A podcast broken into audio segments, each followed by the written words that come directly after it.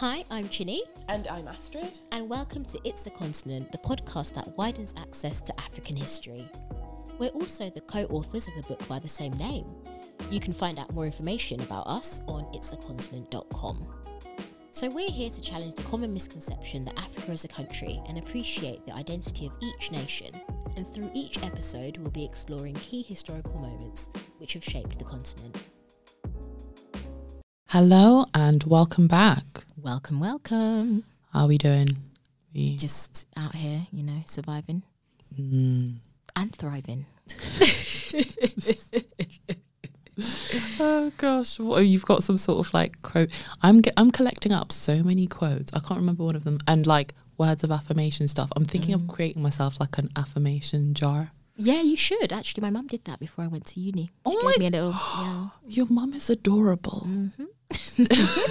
Have you kept I it? still have it. Oh my gosh. Okay, can someone make me an affirmations jar rather than me making it myself? Yeah, because I was like, oh, I could get like super arts and craftsy and put like, because I end up Yeah, quote yeah. collecting so many screenshots and like different things that I'm like, I need to put it together into one One jar. jar. Mm-hmm. Oh, wow. Love it. Love, Love it. it. Nice. So, Let's start off with the African Pride, shall we? yeah, let's do it. So, this week's African Pride goes to Flora from South Africa and Lillian from Zambia, who competed in the Grannies Football World Cup. Of course, it would be something football. I love related. Oh, wow. Making up for the fact that I no longer can play with these grannies. Which in March 2023 was held in South Africa. The tournament brought together 10 teams from all over the world, and the ladies were saying that when they kick the ball around, every toxic thing comes out, and I feel relieved. The Grannies Football has brought together the local community, and even one of the ladies said that her church pastor told the congregation that they should come down and support after the service. Yes. And they all came out in buses and taxis to watch the grannies play. Oh my It gosh, was actually so, so cute. adorable. Look at him really repping his. members. Yes, guys. After this, this is Guys, come for the after party. Mhm. Uh, and the chants they sing are in their local language, and they say, translated, "These old ladies will kill you." Threatening, love it. And playing soccer is sweet. Yes. Um, and these women are showing no signs of slowing down as they look forward to Zambia 2025. Oh wow. Yeah. Uh, and this year, the age category was age 50 to 76 for the Zambian team. But South Africa actually saw even older members, with the goalkeeper being around 80 years old. So, diving around. I'm actually. this is, we need to join. I need to join. I have my, this is my plans for when I'm I- sure. I love this. I love this. Yeah. Yeah. See, because I told you my mum started playing Yeah. football. Yeah, she should got- carry on. Yeah, she, she, had- she, had, she, had, she had an injury and was out for a month. But honestly, I'm like, you do. she could, she could she play the could Granny's World actually- Cup. yeah, yeah. Yeah. Keep it up. keep it up because honestly you are not you're never too old To- Never look, too old. granny's this is what i'm aiming for This is- i will i will become an athlete Yeah. not right now In my old age, In I my will. old- i will we're manifesting Yes. it's never you're never Never too late. And in their words, it's now time to stand up. Let's go out and show that we can as women. So, this is part of my retirement plan. I love it. this week's episode uh, brings us to Senegal, and we are talking about the Thiaroye massacre. This tragedy took place in a military camp called Thiaroye in the Dakar suburbs of Senegal, and it's a story that tells of the contempt that colonial powers held towards those that they ruled. So, even if they fought for your country during one of the most talked about wars in history, World War II, and it's especially interesting, particularly when you consider how many of the identities that Western European countries hold on to stem from the Second World War, and we are looking right at you, Britain. So, towards the end of the 19th century, France began recruiting soldiers from territories in West Africa. La Force Noire, a book written by General Charles Mangin in 1910, spoke highly of this idea, saying that the falling birth rate in Europe made recruiting African soldiers a necessity. They just want to uh, you just see them as like, oh, this is another stream of Yeah, people. of people. like it's just Yeah. And there was no intention of using these soldiers in Europe, uh, but once tension rose in Europe uh, prior to World War One, France had this brilliant idea of using these troops there, particularly against Germany. So after 1916, this number rose as French casualties peaked during the First World War. And even during the interwar period, continental Africans defended France yet again. So between 1939 to the fall of France to Germany in 1940, 100,000 soldiers from French West Africa were conscripted. Men went from farm work in peaceful villages thousands of miles away from the action to be forced into conscription and leaving behind their families. Despite active participation in both world wars, West African participation was far from voluntary, and they were seen at home as agents of French colonialism.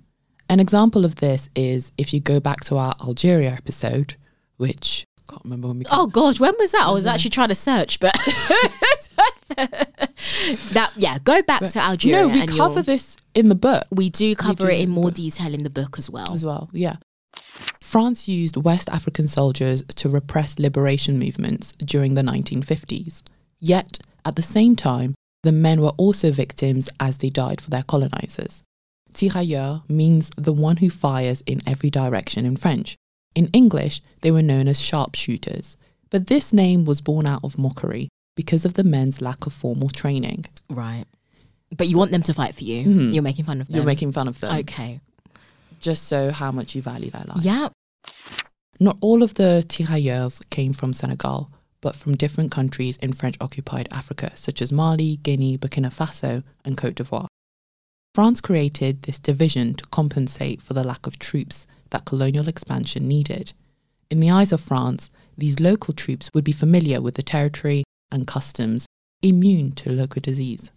They could play a part in the divide and conquer chapter of the colonizer handbook by creating or intensifying tensions along ethnic lines. On August 25, 1944, the Allies and Forces Françaises Libres, the FFF, liberated France from Germany. Now, these forces included people from French colonies.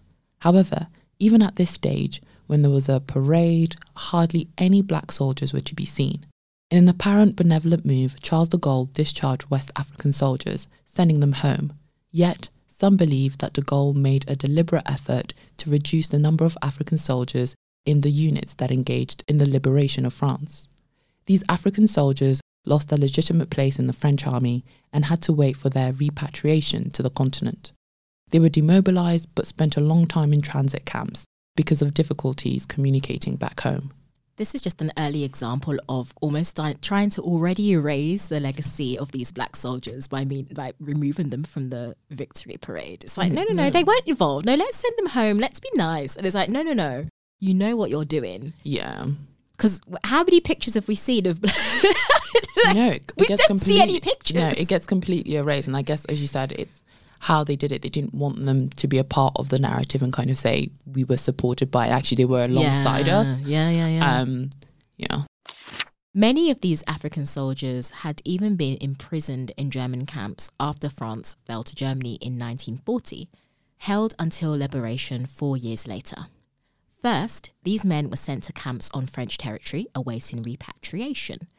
As these men fought in the war effort, in some instances becoming prisoners of war, they expected to be granted rights similar to those of French citizens, which, you know, it's a fair expectation. Yeah.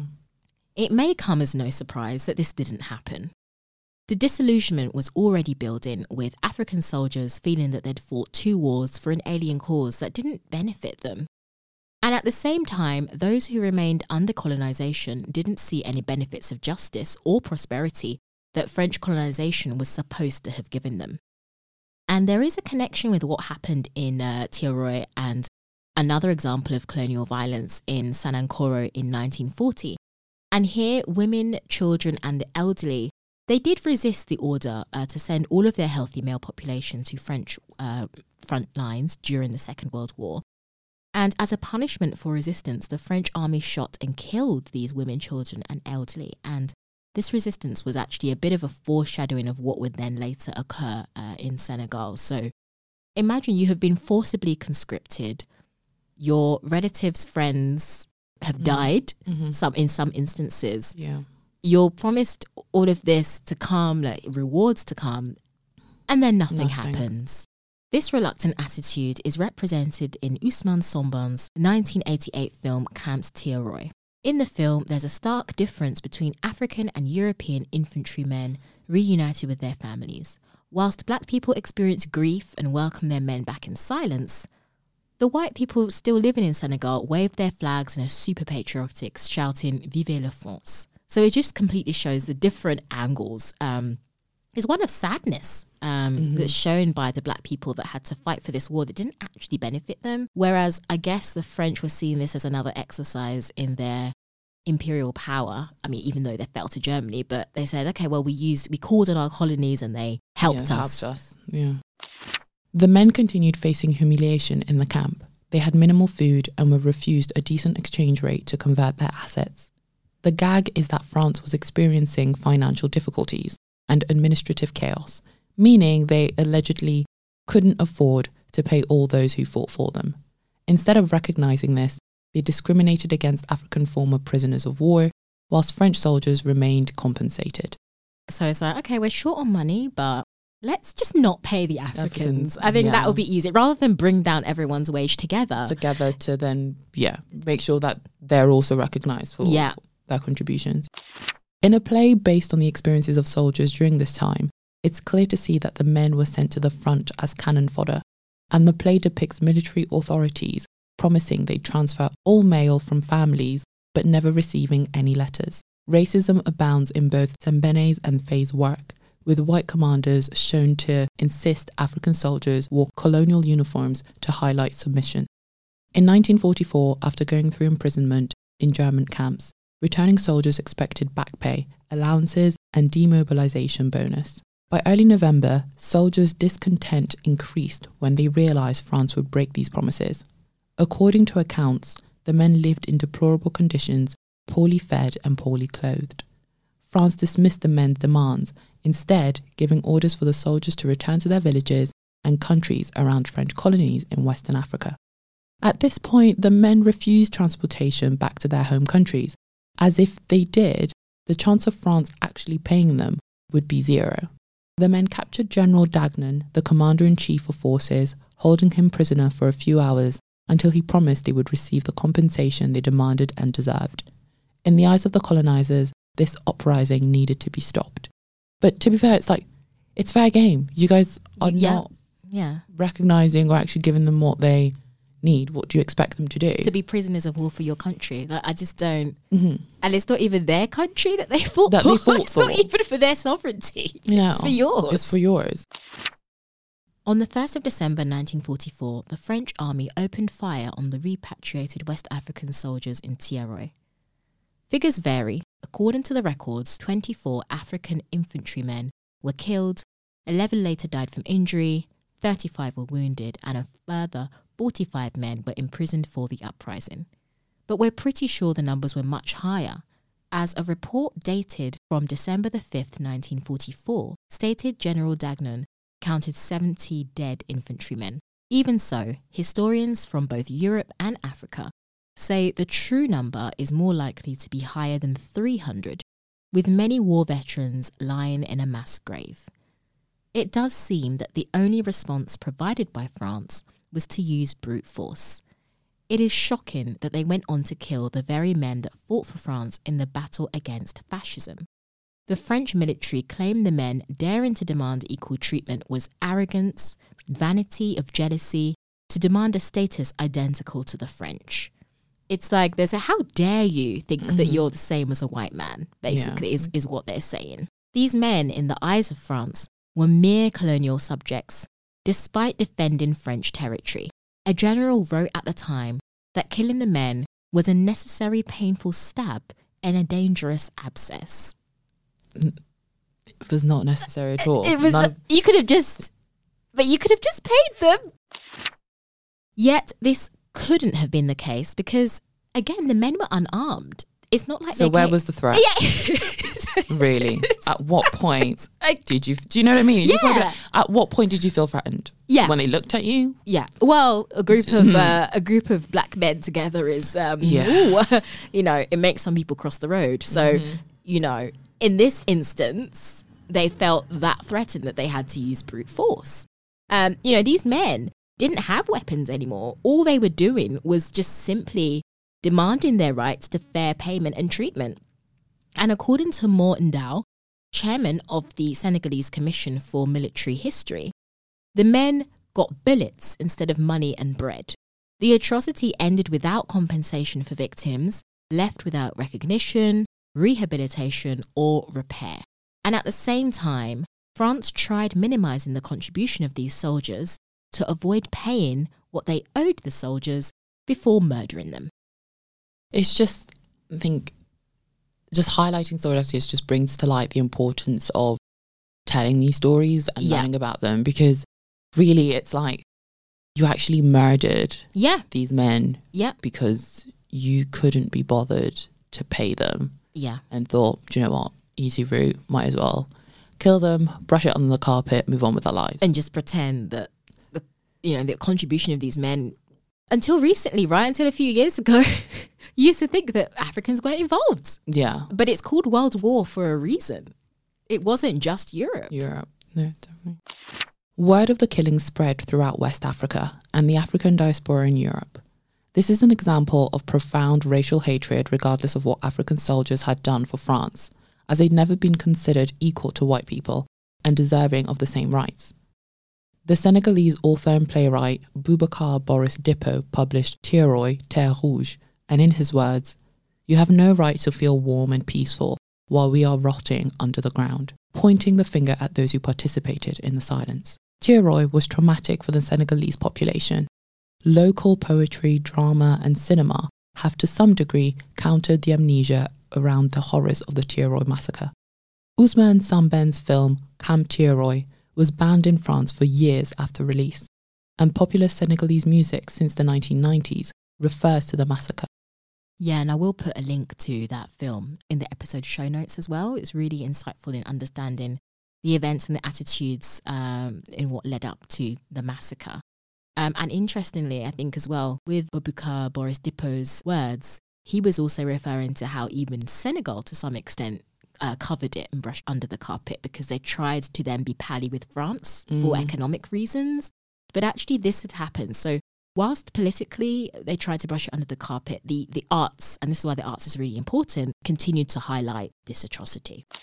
In 2014, a letter and petition addressed to Francois Hollande, then the French president, broke down the state's lies and denounced the attitudes of French authorities. In November 2014, he paid tribute, but he didn't really uh, apologize. So he stopped short of an apology, which, you know, it's, all, all of these, lead, they never apologize. you know what? It reminds me of someone actually brought up. I can't remember the name of the MP. I'm afraid, but You're talking about the Yeah. yeah, Yeah. the Sunak thing. Yeah, yeah. He was like, "Oh, I don't want to. We don't want to nitpick history." And it's like, do you do you even understand how you got to where you are? Honestly, but also it's that by apologizing, it's not saying you are specifically taking account. No, No. it is not that. It is Yeah. actually recognizing, for me anyway, and some people might be taking differently, but for me, it's like it's that recognition that this was messed up that this happened, and we that that rec- recognition is an import is is just such an important piece. Yeah. But by just kind of saying, oh no, well, Oh, we don't. we oh, don't want to no. just, oh, whatever. They know what they're doing, Mm-hmm. and instead they'll just sort of stoke this kind of culture war thing instead of actually.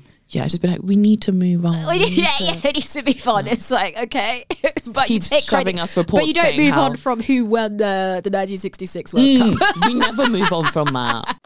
France didn't allow the Tirailleurs French citizenship until 70 years after the conclusion of the Second World War, which would have actually benefited soldiers and their families. And I bet if you try and get that now, it's you're gonna have to go through so many, Oh, so many so, hoops. so many hoops trying to prove. Like I So just, many I don't even trust that. Yeah, and they do say there was a recent report that came out where France finally let aged African army veterans finally go home. And one of the tirailleurs who had fought in other wars, um, so the Algerian uh, independence and other uh, independent uprisings, so fighting for France in Yeah. this case against independence. Um, apparently, uh, he had to have lived in France for half the year or he would lose his pension. His pension is 950 euros a month, mind. And it was only just raised in line uh, for inflation in 2006. And this is like, so actually, it's going on 2006 inflation. So this man is owed way, more. Yeah. Um, so these veterans were finally granted French nationality in 2017. And then uh, in January of this year, Emmanuel Macron's government lifted the six month residency condition. But by the time you've spent all of that trying to just live in France, the Yeah, pension is gone, Mhm. uh, to be honest. So the mistreatment really continues. And in 2020, Biram Senghor, who was 82 at the time and one of the last living sons of one of the victims, continued to campaign just to see his father's remains because they were just buried in a mass grave and just not not kept. So these stories continue to be hidden um, and kept underground, but we are bringing it to you today. Yeah. No, it's um, it's just yeah, it's really important that we continue to do so. Definitely. So, yeah, thank you for listening to Thank this you. week's episode. We are on Instagram at It's a Continent Pod. We are on Twitter at It's a Continent. And we also have our website, It's a it'sacontinent.com. And we have a paperback version of our book, It's a Continent, coming out this summer. So keep your eyes peeled out for that. Perfect. And we'll catch you in two weeks' time. We'll see you then. Bye. Bye.